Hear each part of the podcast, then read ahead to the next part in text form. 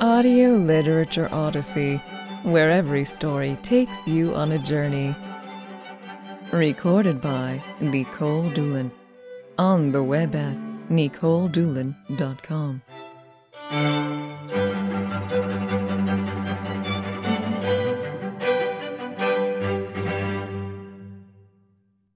Welcome back to Audio Literature Odyssey. In this episode, I'm going to introduce the next story. I think it's time for some medieval literature, so I'm going to read the Arthurian romance Lancelot, the Knight of the Cart, written by Chrétien de Troyes, circa 1170, translated by W. W. Comfort in 1914. The text of Lancelot is over 80 pages, so I'm going to present this mythical tale in installments, which should roughly run at least 30 minutes in length.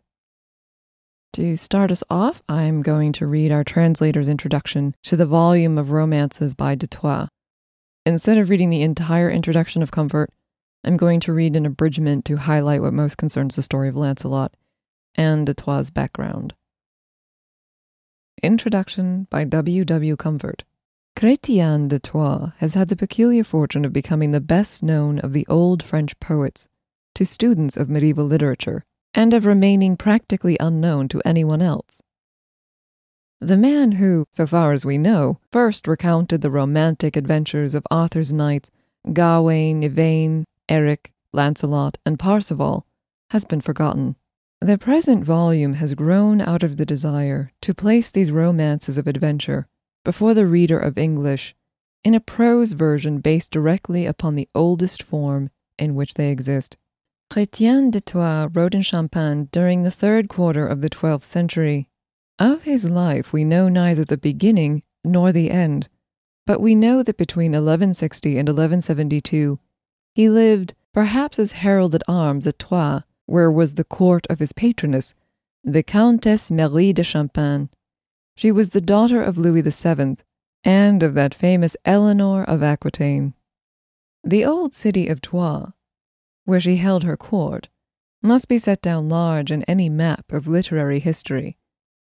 For it was there that Chrétien was led to write four romances, which together form the most complete expression we possess from a single author of the ideals of French chivalry. These romances, written in eight syllable rhyming couplets, treat respectively of Erec and Enide, Cligès, Yvain, and Lancelot, it is true the romance of Lancelot was not completed by Chrétien, we are told, but the poem is his in such large part that one would be over scrupulous not to call it his. The other three poems mentioned are his entire. Arthur and his knights, as we see them in the earliest French romances, have little in common with their Celtic prototypes, as we dimly catch sight of them in Irish, Welsh, and Breton legend. Chrétien belonged to a generation of French poets who rook over a great mass of Celtic folklore they imperfectly understood, and made of what, of course, it had never been before the vehicle to carry a rich freight of chivalric customs and ideals. As an ideal of social conduct, the code of chivalry never touched the middle and lower classes but it was the religion of the aristocracy and of the 12th century. Never was literature in any age closer to the ideals of a social class. So true is this that it is difficult to determine whether social practices called forth the literature, or whether, as in the case of the 17th century pastoral romance in France, it is truer to say that literature suggested to society its ideals. Be that as it may, it is proper to observe that the French romances of adventure portray late medieval aristocracy as it fain would be. For the glaring inconsistencies between the reality and the ideal, one may turn to the chronicles of the period. Yet, even history tells of many an ugly sin rebuked, and of many a gallant deed performed because of the courteous ideals of chivalry. The debt of our own social code to this literature of courtesy and frequent self sacrifice is perfectly manifest. What Chrétien's immediate and specific source was for his romances is of deep interest to the student. Unfortunately, he has left us in doubt. He speaks in the vaguest way of the materials he used. There is no evidence that he had any Celtic written source.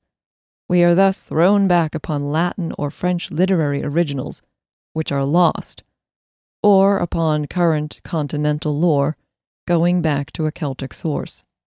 The material evidently was at hand, and Chrétien appropriated it, without much understanding of its primitive spirit, but appreciating it as a setting for the ideal society dreamed of but not realized in his own day. Add to this literary perspicacity a good foundation in classic fable, a modicum of ecclesiastical doctrine, a remarkable facility in phrase, figure, and rhyme, and we have the foundation for Chrétien's art as we shall find it upon closer examination. A French narrative poet of the twelfth century had three categories of subject matter from which to choose legends connected with the history of France, legends connected with Arthur and other Celtic heroes, and stories culled from the history or mythology of Greece and Rome, current in Latin and French translations. Chrétien appears to have chosen as his special field the stories of Celtic origin dealing with Arthur, the Round Table, and other features of Celtic folklore. Not only was he alive to the literary interest of this material, when rationalized to suit the taste of French readers, his is further the credit of having given to somewhat crude folklore that polish and elegance which is peculiarly French and which is inseparably associated with the Arthurian legends in all modern literature. To Chrétien, so far as we can see, is due the considerable honor of having constituted Arthur's court as a literary center and rallying point for an innumerable company of knights and ladies engaged in a never ending series of amorous adventures and dangerous quests. Rather than unqualifiably attribute to Chrétien this important literary convention, one should bear in mind that all his poems imply familiarity on the part of his readers with the heroes of the court of which he speaks. And now let us consider the faults which a modern reader will not be slow to detect in Chrétien's style. Most of his salient faults are common to all medieval narrative literature, they may be ascribed to the extraordinary leisure of the class for whom it was composed, a class which was always ready to read an old story told again, and which would tolerate any description, however detailed. The pastimes of this class of readers were jousting, hunting, and making love, hence the preponderance of these matters in the literature of its leisure hours.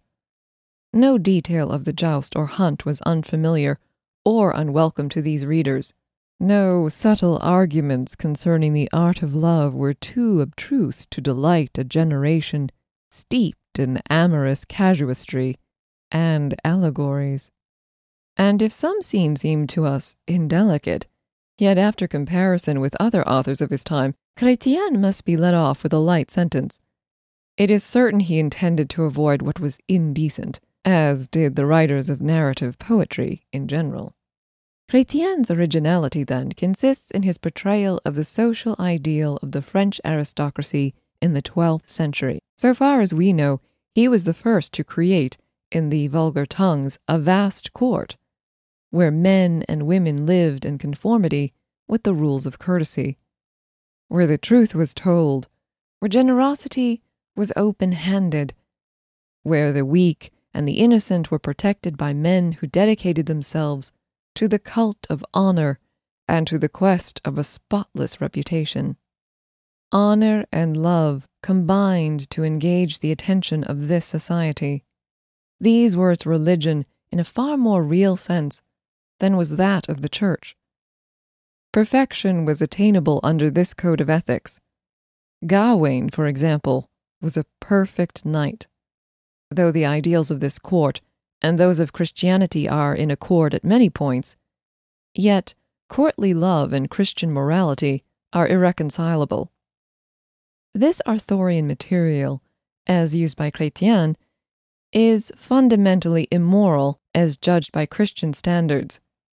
Beyond question, the poets and the public alike knew this to be the case, and therein lay its charm for a society in which the actual relations of the sexes were rigidly prescribed by the Church and by feudal practice, rather than by the sentiments of the individuals concerned.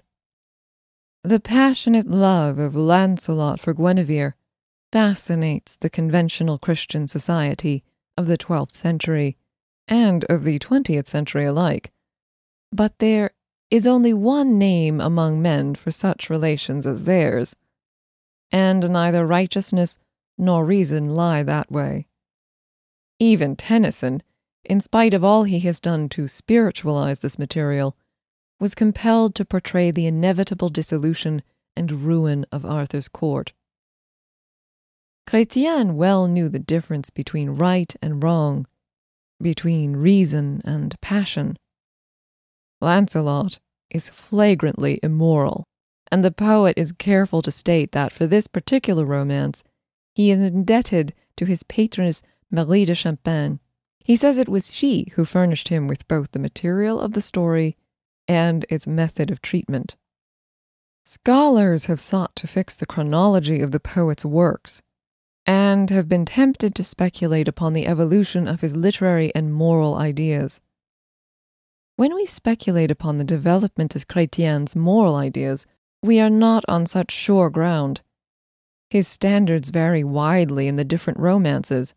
How much of this variation is due to chance circumstance imposed by the nature of his subject or by the taste of his public, and how much to changing conviction, it is easy to see, when we consider some contemporary novelist, how dangerous it is to judge of moral convictions as reflected in literary work. Lancelot must be the keystone of any theory constructed concerning the moral evolution of Chrétien.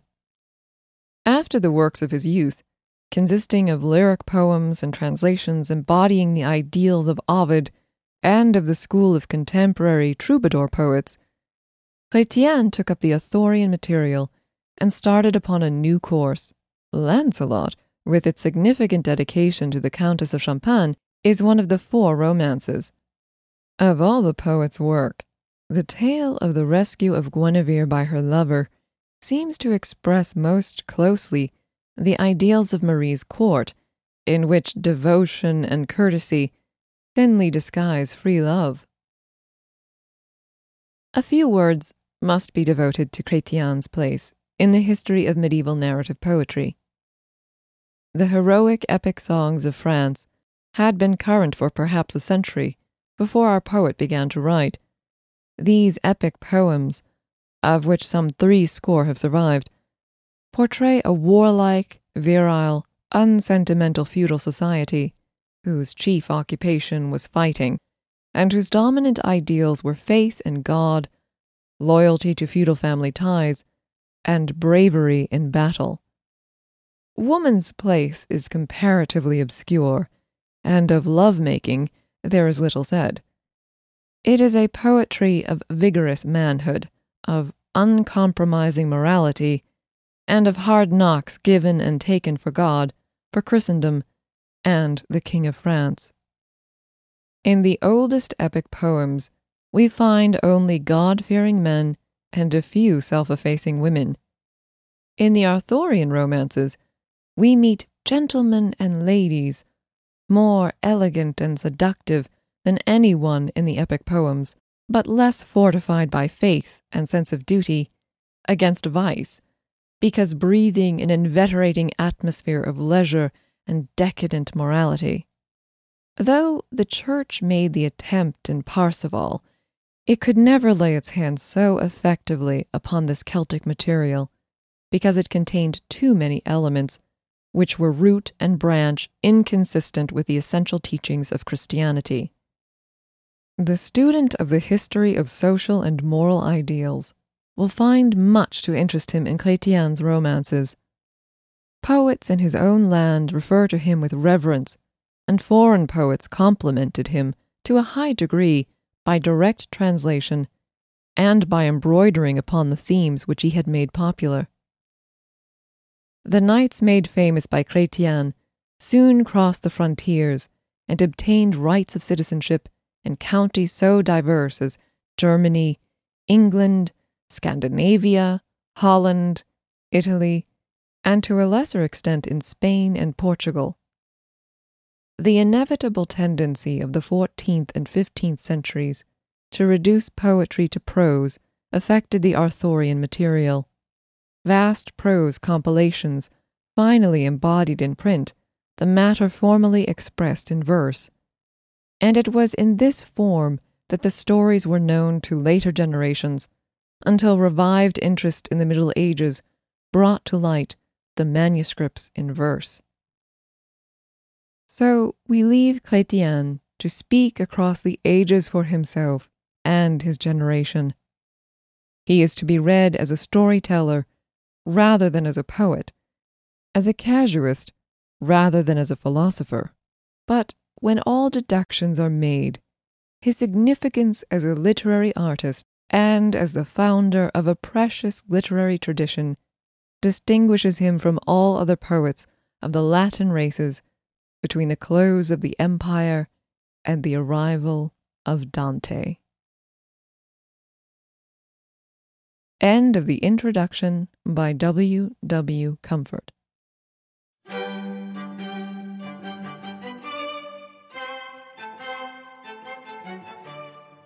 I hope you enjoyed listening to Audio Literature Odyssey. Please remember that these files are not in the public domain. You can enjoy them free of charge, but you cannot use them for commercial purposes. To learn more about this podcast, visit nicoledoolin.com slash ALO. Thank you for listening.